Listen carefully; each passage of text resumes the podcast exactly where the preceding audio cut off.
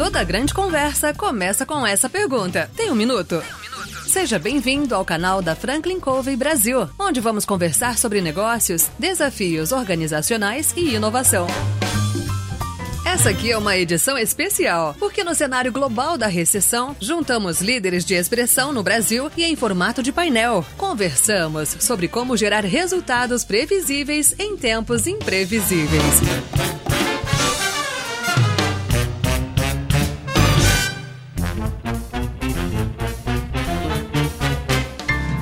Palmeira e Bill Moraes recebem Georgios Frangulis, CEO da Oakberry, e Ednei Quaresma, CEO da Really Experience, para mostrar caminhos e descobrir meios para continuar o aprendizado.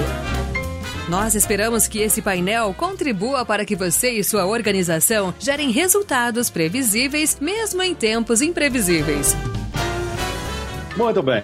Senhores, é um prazer ter vocês aqui mais uma vez para esse bate-papo. Hoje nós vamos discutir a respeito, descobrir meios para continuar a aprendizado. É interessante disso tudo é que nós agora temos uma experiência de prisão doce, né? Vamos sair daqui PHDs no assunto, porque já foram 15 dias para se adequar, não é? E ainda deveremos ter alguns dias pela frente. Pessoal, eu gostaria de fazer aqui, iniciar com uma provocação. Uh, Charles Darwin disse que a ignorância gera mais frequentemente confiança do que conhecimento. E ele explica: quanto menos sabemos de um determinado assunto, maior a tendência para pensarmos que sabemos tudo. Qual a importância de continuar aprendendo, não importando a idade? Eu acho que a frase faz todo sentido e acho que é uma, uma forma da gente olhar as coisas de um prisma diferente do, do que a gente está acostumado, né?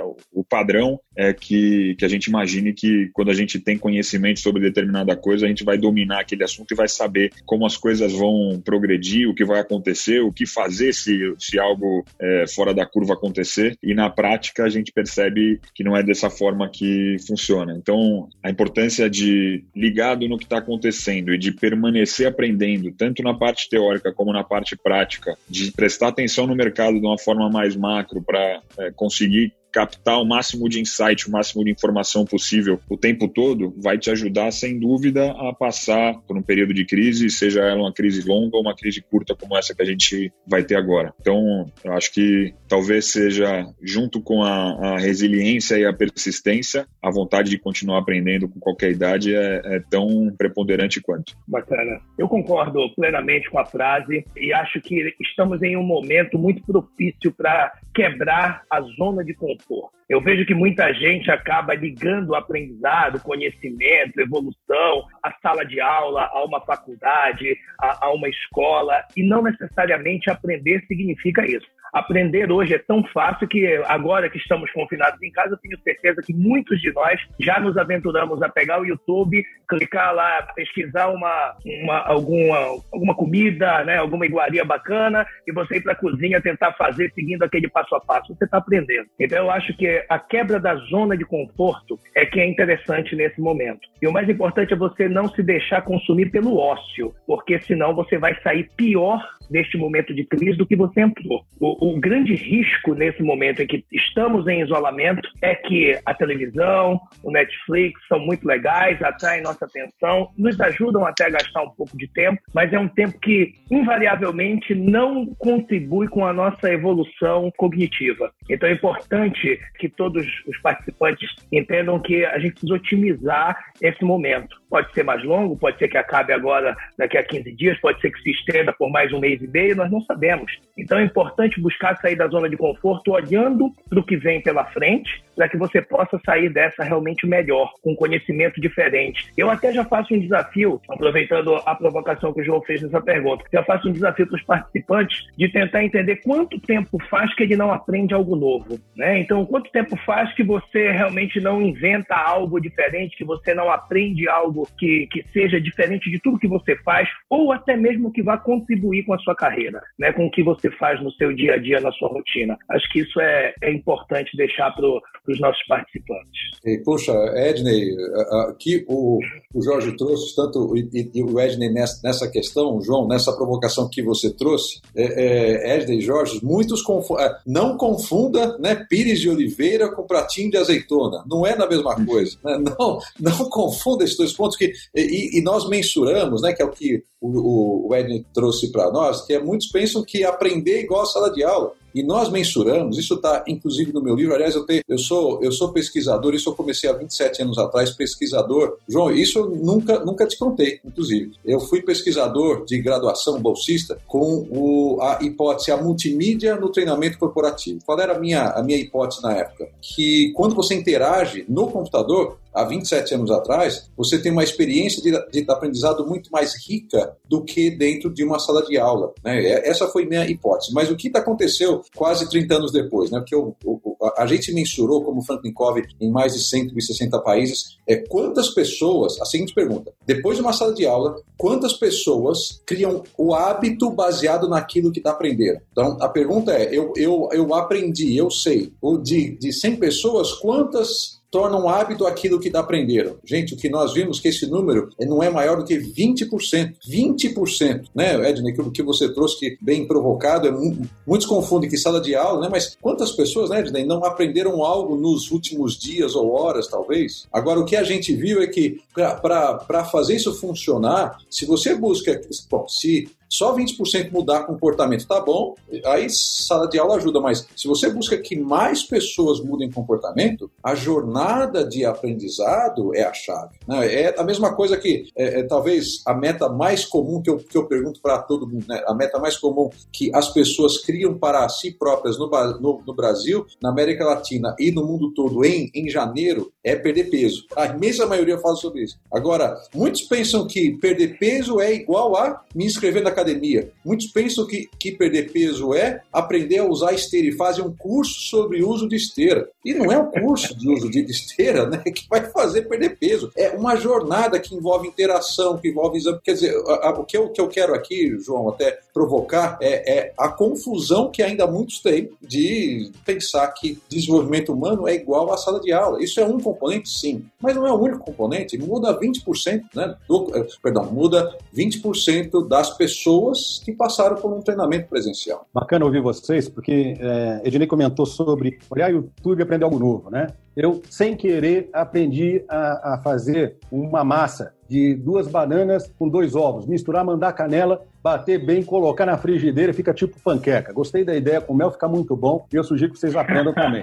Isso foi no YouTube, entendeu? Agora, vocês estão falando, né? O, o Jorge falou sobre resiliência e persistência e o, o Bill falou isso aqui, sobre o que a gente aprende e torna um hábito. Por muitos anos, ouviu-se dizer que um hábito era criado em 21 dias. Dois anos atrás, alguns cientistas estavam discutindo que esse tempo chega a 66. Se 21 ou se 66, o importante é de que, pelo que nós entendemos, já estamos há 15 dias, pelo menos, dentro de casa, ainda teremos algo perto de 15 ou 30 dias, talvez um número até diferente, para poder aprender coisas novas. Só que a habitualidade, ela passa por três variáveis. Primeira delas é que você tem que ter o desejo de aprender. Você tem que ter o desejo de fazer aquilo. O segundo delas é que você tem que buscar o conhecimento através de alguém ou por si mesmo. E o terceiro delas, e esse é o mais difícil, por isso os 20% mencionados, é praticar. Mas é praticar, praticar, praticar, praticar. Porque é só a prática que vai lhe tirar do estado de ignorância ou seja, da escuridão não saber, para a luz em que você chega no topo do processo e nem sabe que sabe. Então, é uma trilha, como, como foi dito, né? que a gente se prepara para construir.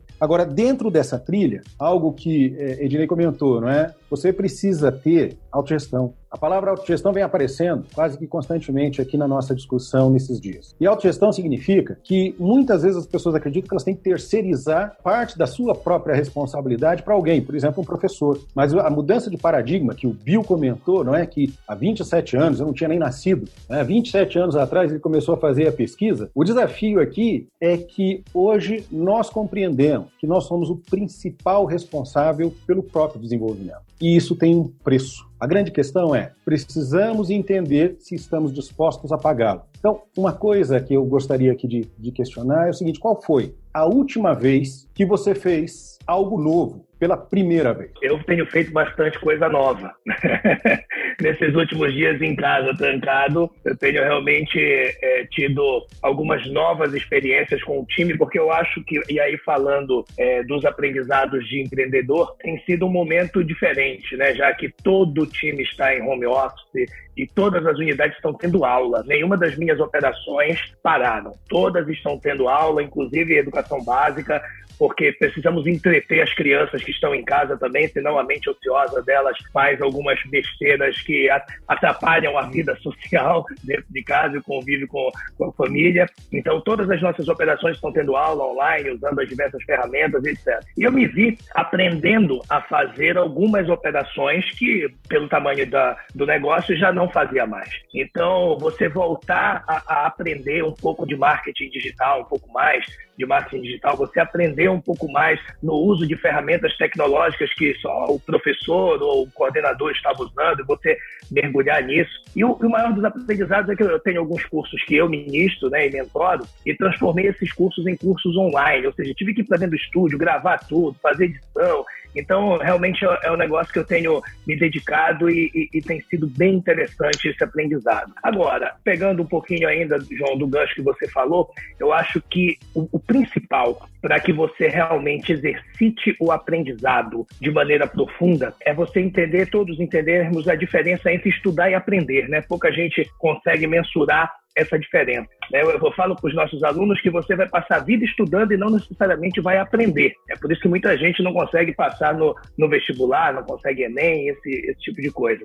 Porque o aprender efetivamente, ele, vai, ele está ligado à prática, mas o ápice do aprendizado é quando você consegue ensinar, quando você consegue passar para alguém, ou seja, você tangibiliza a informação. Estudar, na verdade, é colocar um monte de informação para dentro da cabeça. Quando você consegue traduzir essa informação em algo prático, ou quando você consegue consegue ensinar alguém, realmente esse conhecimento fixa na tua mente. E, e, e para o empreendedor funciona muito. Normalmente, como, como nós fazemos, pelo menos eu faço na, nas minhas empresas, eu vou em busca de algo novo, de alguma aplicação nova, de alguma ferramenta nova, de algum produto novo, aprendo como ela funciona, ou estudo como ela funciona, trago para dentro da empresa e vou ensinando os meus próximos ali, o time que me, que me cerca, como que nós vamos operacionalizar aquilo. Pronto, e aí o conhecimento realmente é, é, fixou dentro da cabeça. Então, eu acho que o grande desafio, como eu já falei lá no começo, é não nos deixarmos, nesse momento de isolamento social, cairmos no ócio, né? procrastinar, passar o dia inteiro inteiro olhando o, o WhatsApp com um monte de, de, de, bobagem, o dia inteiro olhando o Instagram com um monte de gente na piscina pegando sol e depois a gente assiste o jornal Só é Tragédia. Então é, é, é importante que você pegue um tempo para estudar e, na sequência, tentar tangibilizar isso, ou seja, tentar demonstrar que você realmente aprendeu praticando ou até mesmo ensinando o teu filho, ensinando alguém da tua casa ou por conferência ensinando teu, teus pares na empresa. Acho que isso vai fazer a diferença e você vai a, a, mostrar que você realmente aprendeu, aprendeu algo novo. Eu concordo com tudo que, que, o, que o Ednei colocou, sem dúvida. O que eu acho que a gente tem aprendido, pelo menos no meu caso aqui, e, e em todo o nosso time, o pessoal que está comigo no dia a dia, que está trabalhando de casa, é que a gente foi forçado a aprender alguma coisa, eu diria que pela primeira vez, porque a gente está muito mal acostumado em conseguir saídas é, para as coisas que nem sempre são tão doídas assim. E dessa vez a gente foi forçado a entender que a gente vai ter que se reinventar, que a gente vai ter que trabalhar de casa, que a gente vai ter que trabalhar de casa com mais efetividade do que no escritório, porque muito provavelmente teu faturamento está sofrendo de outro lado. Então acho que o, o ponto principal disso tudo é aproveitar é, justamente esse momento em que a gente está forçado a aprender alguma coisa nova é, por uma questão de, de é, completamente extra empresa e usufruir desse tempo para aprender, para se instruir e para passar informação para os outros também. Acho que, que o caminho é esse, porque senão a, a chance de surtar é muito grande, né? Se ficar no Instagram e no WhatsApp e assistir o Jornal Nacional depois, a chance de, a chance de sucesso mental disso depois de um mês é, é baixíssima. E, sabe, sabe, gente, ouvindo vocês falando aqui, que para mim está tá sendo uma aula né, nesse, nesse sentido. Né? Eu tô, tô, tô, também pensando que o que eu, que eu aprendi para responder também o João, mas pegando carona com o Jorge, também com, com, com o Edney, nesse sentido, é como eu ajudo, por exemplo, a minha equipe a manter o, o processo de aprendizado, né? Eles estão lá no meio de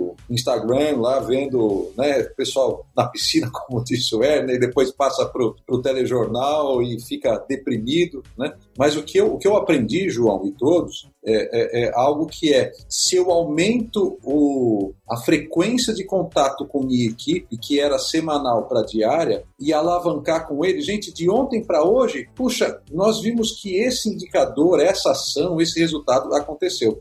Qual foi o aprendizado disso? Fazer essa pergunta todo dia para a equipe, para que eles comecem a, a, a ouvir isso e, e, colocar lá no meio do redemoinho deles. Está cheio de preocupações, tem Instagram, tem, tem, tem resultados, mas tem lá o que eu aprendi de novo hoje. O que, então, um aprendizado, João, é, é tornar esse ritual de aprendizado algo deliberado, algo que, que tem, sabe, um ponto mínimo. E eu estou dizendo, eu sou criador e criatura nisso, tá, gente? Eu tenho uma rede de franqueados também, da qual eu faço parte. Eu sou também franqueado, sou master franqueado da Franklin né, no mundo, eh, perdão, aqui, aqui Brasil, mas nós temos uma, uma rede global né, de franqueados. Então, é, é tornar essa comunicação, isso começou via Franklin Covey Estados Unidos. Todo dia um webinar de 30 minutos sobre um assunto extremamente importante, mas interno, né? E o que eu fiz com minha equipe, não tão formal quanto um webinar, mas uma comunicação de 10 minutos de conversar com a equipe. E, e, e João e, e Jorge, de como manter essa chama né, acesa, né, o Edney, para tirar isso, esse redemoinho, ou colocar mais um item lá no redemoinho deles, que é ok, tem pandemia, tem Covid, tem coisas que eu não controlo, e tem uma, um, um compartilhar de aprendizados todo dia, o que aprendeu, isso que eu percebi que está acontecendo. Tem algumas pessoas que, que fazem algo diferente. Gente, eu nunca percebi que os meus clientes têm mais tempo agora para trabalhar com a gente, né? porque eles não estão mais presos lá no trânsito, etc. Então, eles estão tendo mais sucesso em abordar clientes. Percebe? Então, acho que, João, esse é um grande aprendizado que eu tive respondendo a sua pergunta. É, o Guilherme está tá trazendo essa reflexão e me lembra de uma frase de Sócrates que diz que só é útil conhecimento que nos torna melhores. E o, o, o desafio de nos tornarmos melhores é, de fato, fazer constantemente essa pergunta. O que é que eu aprendi e como o Ednei é, comentou, não é? O que é que eu posso compartilhar? Porque se nós estamos falando de equipe ou de família, ou das pessoas que estão no nosso entorno, os amigos, por exemplo, qual é, se for necessário, se for possível, se for o caso, qual é a contribuição que eu posso fazer? Nós discutimos dentro da Franklin Covey, no Sete Hábitos, no Liderança, no Cinco Escolhas, em Gestão de Projetos, enfim, em cada um dos cursos existe algumas coisas que, de alguma maneira, elas estão ali no cerne. E é a contribuição individual, parte de mim para o outro. E, e o, o Ednei comentou algo, eu estou na área de ensino formal há 20 anos, mas informal há quase 35 anos. Então, ao longo dessa da minha vida, a coisa que eu acho que eu mais vi foi que quando eu ensinei, eu aprendi. E o, interessante é que existe uma série de provocações por aí, né? Não sei se vocês tiveram oportunidade de ler esse livro. Né? O Harari, ele eh, esteve ou está nas mídias né, já há algum tempo e o, o Jorge comentou logo no início, né? a gente discutir coisas práticas. E aí, aqui, lendo esse livro um mês passado, eu marquei coincidentemente, três pontos que ele chama atenção para o que ele chama de processo de revolução cognitiva. E ele diz mais ou menos assim: os humanos procuram entender o universo, pelo menos desde a revolução cognitiva. A ciência moderna difere de todas as tradições do conhecimento anteriores em três aspectos cruciais. Quais são eles? O primeiro é que é a disposição para admitir a ignorância. Todos somos ignorantes em alguma coisa. A gente não sabe tudo. Aí precisa de um ingrediente, né, um temperinho o sal para a comida ter gosto, que chama humildade, que é a predisposição de ouvir. Eu fui assessor de um general por quase 10 meses e ele me deu a maior lição de humildade que eu já ouvi na vida. Ele disse assim: João,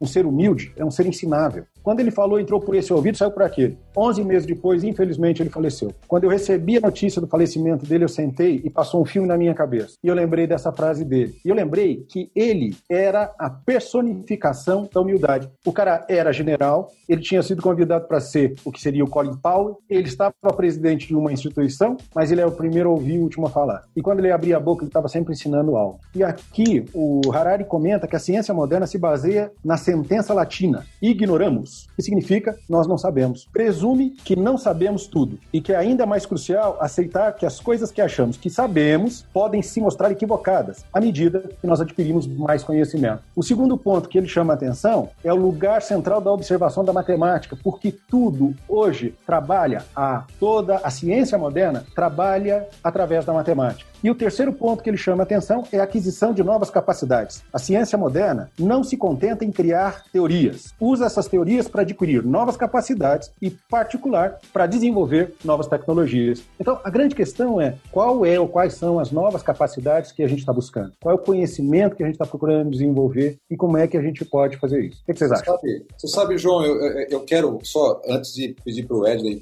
e para o Jorge, para pôr mais, mais, mais uma pimentinha né, nesse, nesse açaí, né, Wesley, de, de, desse, desse assunto, né? Que é. Pô, pimenta no açaí. É, exatamente. Meu amigo, essa primeira vez. Queria falar nada, né? que eu, que eu queria provocar aqui, eu vejo pelo menos que nós estamos passando por uma obesidade de conteúdo, né? Que nós, nós, nós temos, e o Wesley, você que trabalha, por favor, eu queria até ouvir, se fizer sentido, tanto Jorge como, como questão de, de é, é, receitas, enfim, tudo mais, como questão de aprender uma, uma outra língua. Teoricamente, o conhecimento está na rede, teoricamente, eu acho, essa é a minha visão. Mas nós sofremos de obesidade de conteúdo hoje. Né? Mas não necessariamente isso se torna. Então, se tem obesidade de conteúdo, por que, que nós não temos aqui mil cientistas no Brasil, em cada escola, fazendo, desenvolvendo vacina usando inteligência artificial? Eu estou aqui sendo, lógico, só criando algo figurativo aqui, mas eu, eu, eu, queria só pôr essa pimenta aí nessa discussão, gente. É, eu acho que o, o, o grande gancho dessa obesidade de conteúdo, eu concordo plenamente com você, Bill, existe uma obesidade de, de conteúdo, de informação armazenada. É porque as pessoas têm vergonha, exatamente do que o, o João falou, de admitir a ignorância eles têm uma quantidade, todos nós estamos expostos diariamente a uma quantidade de informação absurda. Mas muitas vezes as pessoas não têm a humildade de tentar tangibilizar daquela informação. Acha que não é necessário, não é para aquele momento, não é para mim. O que eu mais escuto é que não é para mim. Isso não é para mim. Então já, já, já parte do princípio que é, é, a zona de conforto dele não pode ser quebrada. Então o, o buscar o aprendizado é muito importante a gente reforçar isso, até porque a audiência tem subido e, e, talvez algumas pessoas tenham perdido, é que as pessoas precisam entender que aprender, né, Bill, não é simplesmente sentar, abrir um livro e começar a ler. Eu digo muito para pro, os meus mentorantes, para meus alunos, que você pode aprender no Instagram. Depende de quem você segue. Se no Instagram você só segue aquela galera que está na piscina tomando champanhe e ostentando, seu aprendizado é meio difícil. Mas se você segue uma linha de empreendedores, uma linha de profissionais, é, da área que você atua, que produzem conteúdo, cara, você vai aprender diariamente. Nessa, nessa, enxurrada de lives que nós temos agora no mercado, é quase impossível alguém, não, a não ser que o cara só queira realmente se ater ao jornal, como disse o, o Georges, ao Jornal Nacional, ou se ater às informações do BBB. Então, nada contra, né? Mas eu acho que a, a vida nesse momento precisa ser muito mais do que isso. Então, admita essa ignorância, seja capaz de, de, de quebrar essas zona, essa zona de conforto e tangibilizar esse, esse monte de informação que você tem. Eu, eu vim com a minha esposa, Renata, e digo para que a gente conhece uma pessoa pelo feed do Insta, pelo, pelos stories do Instagram dela. Né? Pega o Instagram da pessoa, deixa eu olhar seu Instagram aqui, né? Porque existe uma inteligência artificial ali, né? Então, quando, quanto mais você olha, mais aquelas bodinhas aparecem ali no teu, no teu Instagram. Se só tem a mulherada na praia, os caras saradas, cara, o, o teu conteúdo e o teu aprendizado realmente pode não estar é, é, de acordo com o que você vai precisar num futuro próximo, depois que todo esse momento de pandemia passar. Mas se você trabalha numa como nós, que somos empreendedores, e você abre lá, o teu feed está com toda aquela galera que produz conteúdo de empreendedorismo, significa que você está buscando algum conhecimento, porque todo brasileiro passa pelo menos três horas é, é, nas redes sociais. Então, esse, esse, essa obesidade, ela também está muito ligada à zona de conforto que as pessoas estão. Não é para mim, não é meu momento, eu não vou usar isso agora, deixa que quando eu precisar eu vou atrás e aprendo. Então, na verdade, nem aprender, pode até ter, ter absorvido o conteúdo, é ter vontade de sair dessa zona de conforto. Para mim é, é, é resumidamente isso. Voltando um pouco no que o, na verdade, o que todo mundo falou, mas é, com foco no que o João trouxe da humildade, né, em, assumir a, a, ignorância como ponto principal e primordial para aprender alguma coisa. Ontem, coincidentemente, eu fiz uma live ontem à noite e, e a gente falou sobre isso também. E depois da live me mandaram um trecho de um livro do Bert Hellinger que chama Simetria Oculta do Amor, que fala sobre humildade e arrogância. Eu vou ler para vocês porque que eu achei muito interessante e apropriado para o momento aqui. Então, a pergunta é: tenho refletido muito sobre humildade e arrogância. E aí o Hellinger eh, responde: quero contar-lhe um segredo. Você pode ser humildemente arrogante. Isso resume a humildade. Não se deve esquecer a coragem na humildade. Toda grande decisão tem de ser tomada com temor e tremor e com humildade. Não obstante, toda grande decisão parece arrogante, mas deixar de tomá-la seria covardia. A verdadeira humildade exige também que arrisquemos a grandeza. Então acho que é, é isso, né? O, o que traz é a gente precisa perceber que se a gente não tiver consciência da nossa, da, do, do, nosso conhecimento não ser total e completo sobre tudo, a gente vai acabar perdendo muito da grandeza possível. Então, o caminho, sem dúvida, é esse. E uma das poucas vantagens que a gente tem em estar em casa é justamente poder parar para pensar e analisar melhor quem você deve seguir, o que você deve ler, o que, que você deve ouvir, que tipo de informação você deve buscar. E eu acho que faz parte, faz parte do, do dia a dia das pessoas e muito provavelmente vai se tornar talvez o maior aprendizado, né? Por conta desse, dessa pausa forçada, é, acho que o maior aprendizado vai ser, vai ser esse, que as pessoas vão acabar percebendo que aprenderam muito, mesmo sem sair de casa, vão perceber que elas não precisam estar, como o Edney já falou, e, e eu concordo, não precisam estar necessariamente na sala de aula para é, assumir a, a, a falta de conhecimento e de que a gente precisa aprender mais todo dia, o tempo todo. Puxa, gente, de novo, quanto. Aliás, isso é aprendizado, né? Que nós estamos aqui fazendo, né, gente? Muito, muito cá entre nós, gente, com, com, os, com os participantes que estão aí online, entre todos nós aqui, né? Edney, Jorge, João. É, isso é um ambiente de, de sinergia a sinergia, modelo mental, eu só tenho sinergia numa, numa sala de aula, né? Que, né? Não, eu reconhecer ignorância, né? Eu, eu não sei alguma coisa. Reconhecer, né? Com, é, é, com, com coragem de dizer isso, né? E com humildade, mas não significa que eu sou é, é, é, que eu sou servil, que eu vou fazer algo que todo mundo diz. Não, eu reconheço, eu digo que não sei tal assunto. Eu não, não sei usar essa função do celular. Eu não sei usar, eu não sei como me comunicar com o meu filho reconhecer isso extremamente importante, né? é crucial para que eu possa aí talvez, e eu quero pôr outra pimenta aqui, se é no açaí, se é no sushi, não sei, a gente pode até discutir depois, mas é, é uma, uma, uma, outra pimenta é, é, é, será que o nosso sistema educacional, não, não todo ele, mas ele não, não está baseado em verdades absolutas? Será que se eu não trocasse isso por uma experiência de versão 1, versão 2 e, e, e fazer com que as pessoas escolham aquilo que faz sentido para elas, porque é fácil dizer que, olha, é, eu vou aqui só citar como, como exemplo, né? É fácil citar que, por exemplo, ó, os norte-americanos ganharam a Segunda Guerra Mundial, eles tiveram que fazer isso porque é, é, Japão, etc., então jogaram a bomba atômica para terminar a guerra. E se eu fizesse numa experiência de sala de aula dizendo, olha, versão A foi isso que aconteceu, versão B, o Japão já tinha uma carta de, de, rendição assinada. Quem está certo ou errado, vamos lá, vamos, vamos, vamos discutir esse assunto sabe? Não, e não, não comunicar uma versão. A verdade absoluta é esta aqui. Não, e se, se eu reconheço que não sei, ponto um, e ponto dois, sou confrontado com uma dicotomia, né, com uma ambiguidade a princípio, e aprendo a buscar ideias, espera aí, qual é a fonte da informação A? Qual é a fonte da informação B? E eu começo esse processo, já que eu reconheci minha ignorância, em buscar a fonte. Ah, não, um é fake news, o outro foi dito por A, por B, por um livro, então, sabe, outra, outra pimenta para jogar entre nós aqui, né? Edney, Jorge, nesse, nesse, nesse ótimo assunto que nós estamos tendo aqui. Bill, eu acho que um pouco da forma como o sistema, e aí falando como aluno, eu fiz escola em, em diferentes métodos estudei em escola Waldorf, estudei em escola construtivista, estudei em escola normal, de, de quase que de padre, é, fiz faculdade de relações públicas, parei, fiz faculdade de direito, então eu circulei em, em vários setores muito diferentes de, do ensino comum, né, fundamental e médio e, e, e superior. Eu acho que o, o, problema é que quando, quando a gente está tratando justamente de, de alguma uh, de alguma coisa que mereça discussão, ou seja, você não está discutindo exatas, né, você não vai discutir a, a a tabela periódica. Você não vai discutir a física com o teu professor de física se ele está provando algo com a fórmula é, muito clara. Mas eu acho que o problema está em quem tem que passar essa informação e tem que dar essa, essa vontade de que haja discussão, porque muitas vezes o cara que é professor de humanas, ele acha que ele é muito cabeça aberta,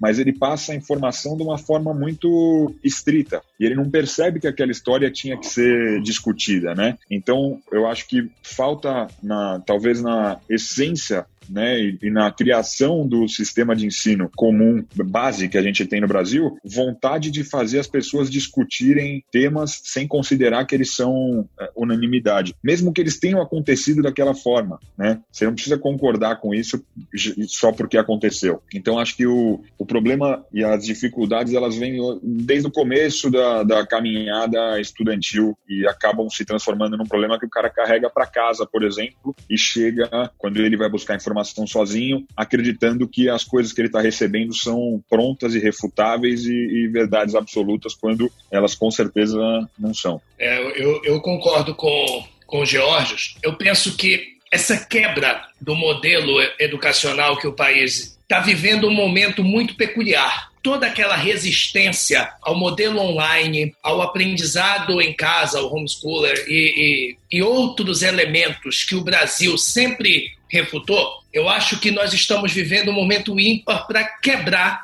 esses paradigmas. Eu acho que o ponto de partida é reestruturar o modelo, aquele modelo aonde o professor está ali em pé, senhor do conhecimento, falando, falando, falando, falando, disputando aquela audiência daquela classe de 30 alunos com o, o push do, do Instagram, o push do WhatsApp, o push do TikTok, né? E na verdade o professor está ali disputando uma audiência. Só que ele não, em muitos casos ele não se percebeu disso. E provavelmente o conteúdo que tem naquele push no celular do aluno, para o aluno, é mais interessante do que o que o professor está falando ali na frente. Eu, tenho, eu digo, alguns professores meus ficam chateados comigo, eu digo, gente, vocês são muito bons, vocês são espetaculares. Mas entendam uma coisa: sempre haverá alguém melhor do que você no YouTube. Então não se atenha em tentar dar aula, em tentar passar o conhecimento. Se atenha a despertar o interesse do aluno sobre esse tema. E agora, no momento online que nós temos, começa a acontecer isso. Porque o professor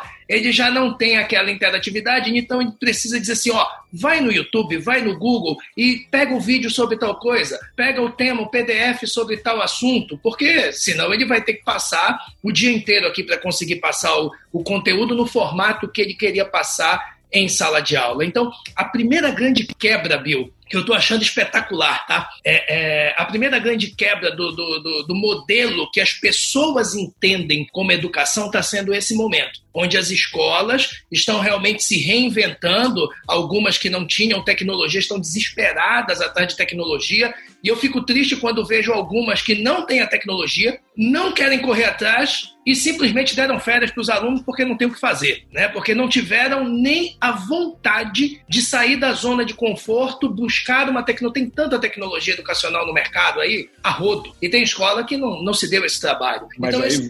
volta, volta no cara que, o, que o, o João ou o Bill falaram, né? Aí é Darwin. A seleção natural vai cuidar desses caras, pode ter é, certeza. É, é verdade, com certeza. Então, eu estou achando o, o grande, para falar do, do momento da educação realmente, está sendo, tá sendo maravilhoso ver essa disrupção do modelo mental que as pessoas tinham de aprender, né? Não, eu posso aprender qualquer coisa aqui pela internet, eu posso até transacionar com o meu banco, dinheiro para cá, dinheiro para lá, mas professor é na sala de aula. Por quê? Eu sempre fiz essa pergunta, mas por quê? Né? O conhecimento está aqui, o professor ele precisa hoje entender que ele é muito mais um mediador das informações que existem na grande rede. Ele é um designer de aprendizado. Eu ouvi essa, essa, essa, essa expressão há algum tempo atrás em uma palestra, é, é, em um congresso que eu, que eu estava, e eu, eu compartilho muito essa informação. Eu acho que o professor hoje precisa entender que ele é um grande designer de aprendizagem. Ele precisa ir modelando o aluno para que o aluno tenha acesso à informação certa,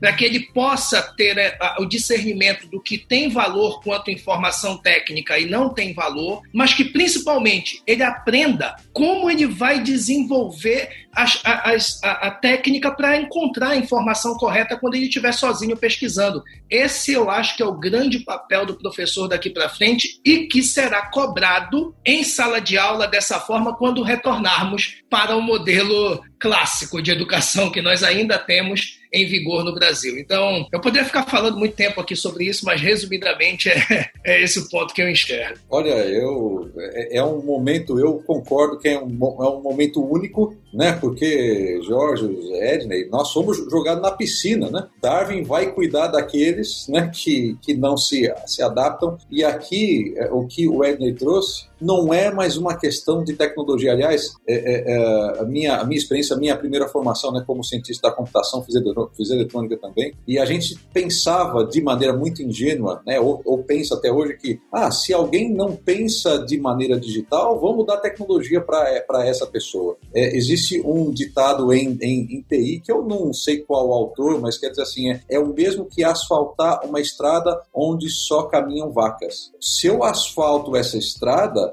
as vacas não vão andar mais rápido, porque elas usam, elas usam o seu próprio passo. Quer dizer, a questão não é a tecnologia. Né? E, e aqui é o meu substrato aí, o Wesley e, e Jorge. É, o modelo mental vamos cá entre nós, como é difícil mudar o modelo mental, mudar paradigma, mudar o meu mapa, mudar minha crença, né? É, agora, se eu não tenho, e aqui eu quero de novo voltar para a humildade, né, que o Jorge trouxe para nós, né? É, essa humildade de reconhecer que esse modelo não vai gerar resultado. E se eu, se eu não fizer essa escolha, é um assunto dado. Se eu assumo essa escolha, humildade, né? E, e, e, eu gostei muito dessa, dessa ideia do designer, né? De, da pintura. Vocês sabem que em sala de aula, eu dou aula faz 30 e dois anos. Eu comecei a dar aula quando, quando eu estava no útero da minha mãe. Mas eu, eu, eu quando eu comecei a dar aula, é, bom, a aula antigamente era, era só aula, né? Hoje nós temos dispositivos que concorrem nossa audiência. Né? Eu comecei a usar em sala de aula uh, o meu PLP, o meu NPS, né? O meu índice de lealdade ou de satisfação da aula é quantas pessoas estão usando o seu telefone enquanto eu estou falando. Eu, eu criei isso, porque antes eu, eu pensava assim, não, vamos, vamos pedir para todo mundo desligar o seu, seu celular, etc. Mas eu falei assim, isso há uns seis anos atrás. Peraí, vamos, deixar. Hoje está todo mundo livre para escolher. Mas o meu, mas eu comunico o meu, o meu indicador de, o meu feedback de vocês para mim, gente, vai ser quanto vocês estão usando o celular. Tudo bem, gente? Ok, beleza. Então, embora. Se eu percebo que, é que eles estão usando o celular, eu não comecei a dar bronca. Eu percebo, caramba,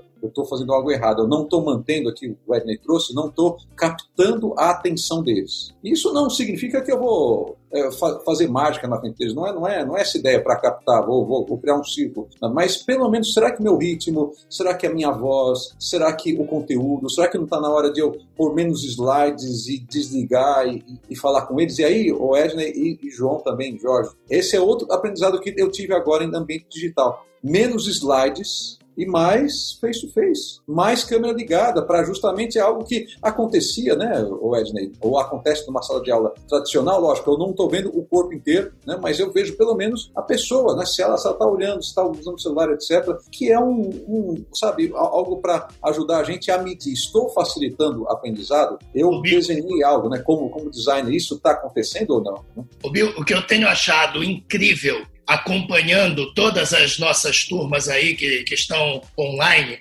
são centenas, é, lógico que eu não acompanho todas, acompanhando uma ou outra, inclusive a da minha filha, é o quanto eles interagem no chat. Porque no, no, no momento de aula, que o professor está de parado em pé, na verdade, ele é um puro receptor, né? Um monte de informação caindo no ouvido. Quando ele tem a oportunidade, via chat, de estar tá comentando, de estar. Tá... É incrível a, o volume de participação deles via chat. E aí a gente percebe quanto que o modelo realmente está errado. Né? O modelo precisa dar voz a quem está buscando aprender e não simplesmente deixá-lo passivo ali olhando, observando aquela explanação e a cabeça está longe, está voando, está pensando um monte de coisa. Só para registrar esse eu momento que eu achei incrível. É um problema para a gente também, é, falando aí agora da, da Oakberry especificamente, né? É uma franqueadora que tem quase 200 franqueados em cidades diferentes, estados diferentes, países diferentes e que é, uma das nossas maiores dificuldades foi conseguir sempre se comunicar com a rede de uma forma que fosse é, mais aderente, que despertasse interesse. E a gente está é, agora em fase de implantação de uma plataforma que chama Squad, que é um, um projeto projeto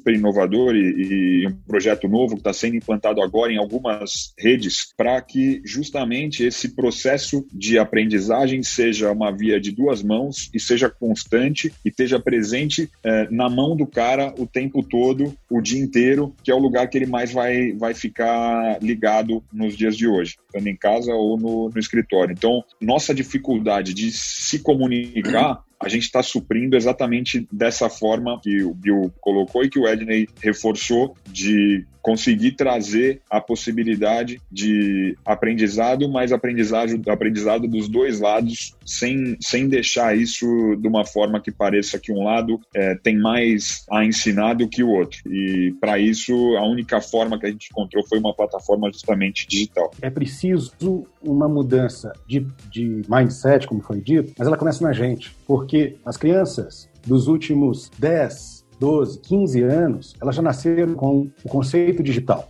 E nós, que temos um pouco mais de idade, como é meu caso, estou com quase 18 anos, eu venho de um paradigma totalmente diferente. Então, o grande desafio é de que eu gosto do livro físico, mas eu aprendi a manusear o digital. E uh, o Drucker, num dos seus escritos, ele diz o seguinte, que nunca, em toda a história da humanidade, tantas pessoas tiveram acesso ao conhecimento. Mas ele alerta, há um problema, as pessoas não sabem como lidar, porque a gente recebe um oceano de conhecimento, mas o cérebro lida com gotículas. Então, o grande desafio desse processo de desenvolvimento, voltando aqui para um dos pontos, que é como é que a gente pode continuar aprendendo de fato, é de talvez passar por uma revisão da maneira pela qual a gente aprende e, no caso dos professores, ensina. Porque o John Medina, numa pesquisa não formal, ele comenta algo que outros grandes pesquisadores já comentaram. A cada 10, entre 10 e 20 minutos, o seu cérebro desliga. E aí, então, se você estiver falando para o público, você deve usar algum recurso ou algum outro novo recurso para trazer de volta. E isso é algo usual. Então, quando a gente para para pensar no processo de aprendizado, seja ele para terceiros ou para o nosso próprio, a gente tem que rever alguns conceitos. Um exemplo disso, existem muitas pesquisas, a Franklin, inclusive, usa uma delas, eu já li pelo menos 12 pesquisas diferentes, que dizem o seguinte: nós temos uma área no cérebro chamada circuito de dopamina, e ela é impactada e faz com que a gente desenvolva alguns comportamentos, os tais vícios. O grande desafio é que esse circuito é impactado pelas drogas, as menores e as maiores, mas ela também é impactada pelo uso do celular. Então, é só parar para pensar quantas vezes por hora você para e olha seu celular, mesmo quando você não precisa olhar. Como é que você se sente quando você deixa esse aparelho longe ou esquece? E 72% de tudo que acontece no mundo em termos de transação via internet vem daqui. Você lê, olha, liga, manda mensagem, escreve, assiste filme, conta piada, filma, fotografa e, inclusive, você fala e pode aprender. Então, é uma mudança de mindset que precisa acontecer. E aí a gente precisa estar atento às nossas práticas. Porque é fácil muitas vezes olhar para fora. O desafio é olhar primeiro para dentro. Porque, como os filhos, por exemplo, né? Ednei comentou da filha dele, que ele está olhando lá para a classe, para o modelo de aprendizado. O filho olha para o pai ou para as pessoas que lhe são importantes, então ele repete comportamentos. Só que ele tem uma vantagem competitiva e um desafio tremendo, porque isso rouba a atenção. É ergonômico, ele é bonito, ele chama a atenção e ele cria, em alguns casos, até uma certa dependência. Então, o grande desafio é como é que a gente equilibra a, a, necessidade do conhecimento que a gente precisa adquirir, seja ele específico, seja ele genérico, através dos meios, seja o telefone celular, o iPad, o seu computador, de forma tal que a gente possa aproveitar esse conhecimento adquirido e, como foi comentado aqui, a gente possa aplicar, porque conhecimento é bom se ele for aplicado, porque se torna investimento. E aí a gente pode buscar disso, colher os frutos e talvez até semear outros frutos, como o Ednei comentou, ensinando. A grande questão aqui é o que é que a gente precisa fazer para conseguir os melhores resultados possíveis. Então, antes de pedir, né, nesses últimos minutos, a opinião de vocês, eu vou aqui dar uma sugestão. Está nesse livro aqui, conseguem ver? Muito bem. O título do livro é Não Deixe para Depois, o que você pode fazer agora. Então, existem coisas pequenas e simples que podem nos ajudar no processo de desenvolver um comportamento que, nesse sentido, aprendizado se torne algo factível. Na minha experiência, o primeiro deles é defina um tempo que você vai investir em você, seja para ler, seja para assistir. E se você leu e assistiu, vou dar uma sugestão que eu aprendi com um amigo chamado Luciano Meira. Nós vamos dar uma palestra na ilha de Comandatuba. Ele foi falar sobre o assunto, eu outro e o Oscar outro. Depois que a gente deu a palestra na parte da manhã, a gente tinha a tarde livre. E aí então é, eu vi alguém nadando, achei que era ele, mas não interpelei. Só quando a gente voltou que eu descobri que era ele que estava lá e eu não sabia. E ele me disse, João, eu sentei na praia, abri um livro, li, e o que eu faço geralmente é, ao ler, refletir a respeito como eu podia colocar aquilo na minha própria vida. Daquele dia em diante, eu passei a ler de outro jeito. Eu continuava tendo o meu tempo, mas eu passei a ler e ponderar. O que diz que eu estou vendo, que eu estou aprendendo, eu posso aplicar na minha realidade. Isso me ajudou, inclusive, a lembrar do que eu li. Um segundo ponto importante, talvez, dentro desse processo, além de você dizer, esse tempo eu vou investir em mim,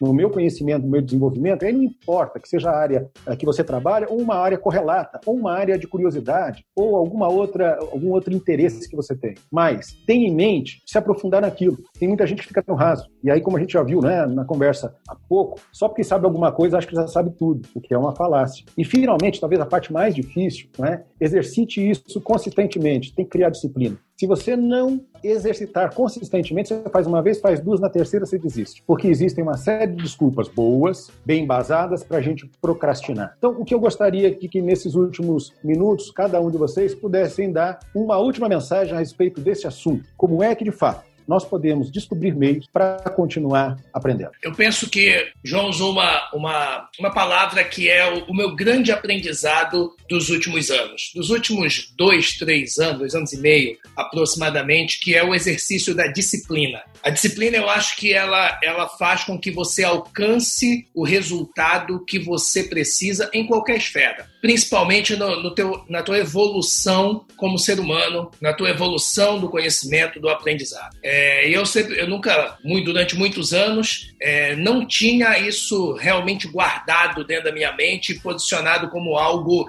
que me fizesse diferença, porque pela, pela idade, pela jovialidade, eu ia conseguindo alcançar os resultados meio que, que na marra. Mas ao longo do tempo, você vai percebendo que não basta ter só coração, emoção, vontade. Quando, quando o jogo fica maior, você precisa realmente estar mais disciplinado para que você consiga entregar os resultados que o mercado te cobra, que os teus sócios te cobram, que a tua família te cobra. Então, disciplina, eu acho que é o, o grande despertar do começo da alta performance do começo do sucesso. Quando você realmente consegue, quando você se predispõe, por exemplo, eu estou fazendo outro MBA, então eu não tenho tempo, não tinha tempo para fazer MBA, fazendo MBA online. O que, que eu resolvi fazer? Eu vou acordar todos os dias às 5 horas da manhã e eu odeio acordar cedo, mas a vida inteira não gostei. Me propus a isso, estou aí há três meses acordando às 5 horas da manhã, pulo da cama, sento, dou uma lavada no rosto rápida estudo até às 7 da manhã para poder vencer esse desafio e sempre com um propósito de evoluir. Não gosto também da área financeira, não é minha formação original, mas estou fazendo uma pós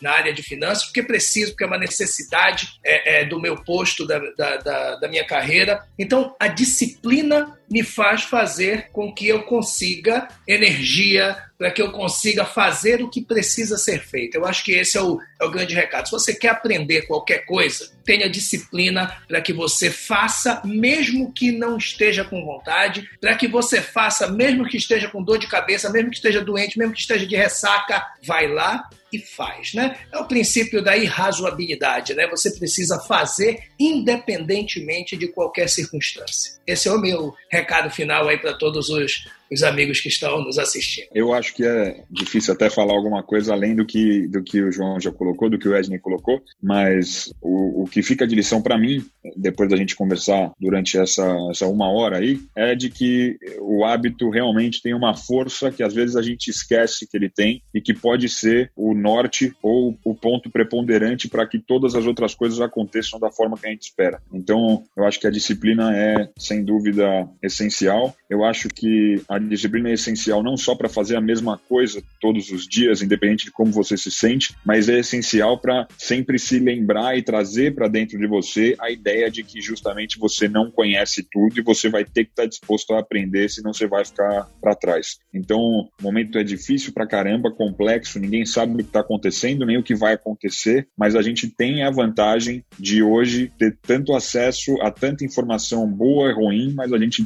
tem que ter o discernimento para escolher de onde a gente vai tirar o maior proveito para aí sim poder usar na nossa disciplina diária, nos nossos hábitos e transformar isso numa, numa forma de te ajudar. Jorge e, e Edney, eu, eu, eu sou talvez um dos mais suspeitos do Brasil para falar sobre disciplina, porque eu tenho um livro que fala sobre as quatro disciplinas da execução. Né? Então, eu, eu, eu para endossar, e eu não, eu não vou acrescentar, eu quero agradecer muito por essas contribuições, mas a, minha, a minha parte de contribuição como Franklin Covey é lançar a todos que estão participando esses cinco temas que nós tratamos nesses webinars, que são navegar e liderar em meio à mudança, liderar equipes virtuais, trabalhar virtualmente, desenvolver proatividade e resiliência como continuar o processo de aprendizado, a partir da próxima semana serão jornadas de aplicação individuais que para quem estiver participando do webinar pode participar e se inscrever inscrever nessas jornadas de desenvolvimento em numa experiência de jornada, não como sala de aula, mas pegando muito do que nós tivemos aqui, em uma experiência de aprendizado com várias etapas e da aplicação. Ou seja, nós é, trazemos esse conteúdo em um formato digital, né, para que vocês possam, quem estiver participando, tem um desconto especial para os assinantes do All Access Pass da Franklin Covey. E essas jornadas já estão disponíveis em, na nossa biblioteca digital, no nosso acervo. Nós já curamos esse conteúdo aí para vocês. E, gente, eu, só, eu quero somente agradecer. É, é, nesse momento, nós podemos ser criador e criatura. E, e não tem melhor momento para isso que não seja decisão firme de fazer algo. Eu não, eu não, eu não sou refém dos, dos meus humores, sou refém das minhas escolhas. Eu escolho. Né? Então, para ajudar o que o, que o Edney muito bem trouxe em termos de fazer aquilo que eu escolhi, não aquilo que é agradável fazer. Né? E ser discípulo disso, né?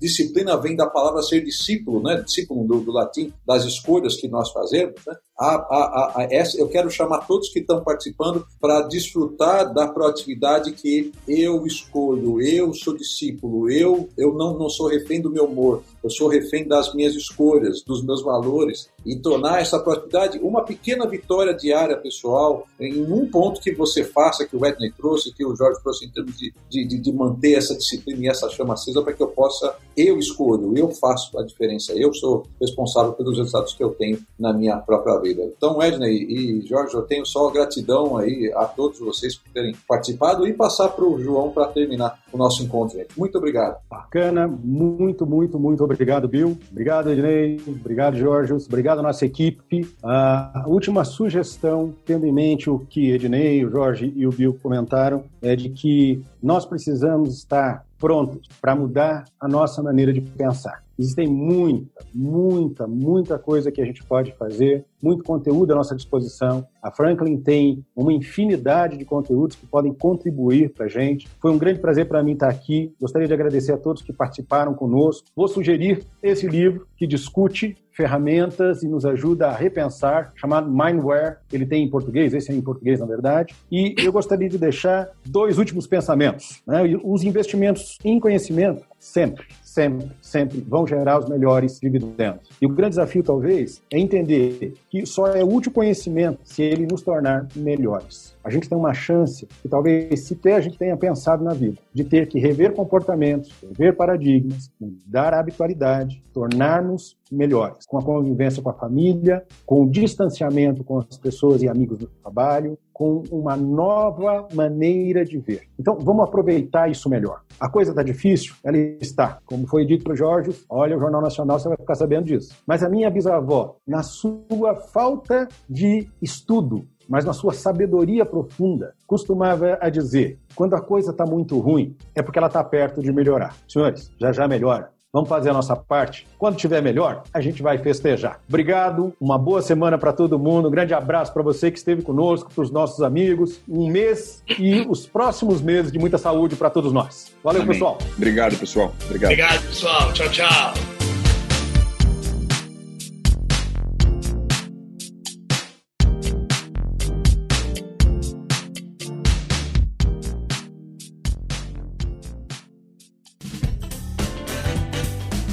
Você acabou de ouvir mais um episódio do Tem um Minuto.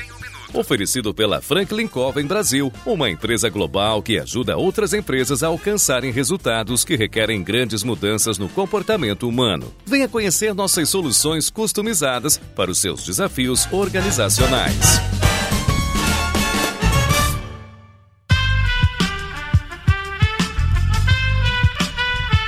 Este podcast foi editado por Aerolitos Edição Inteligente.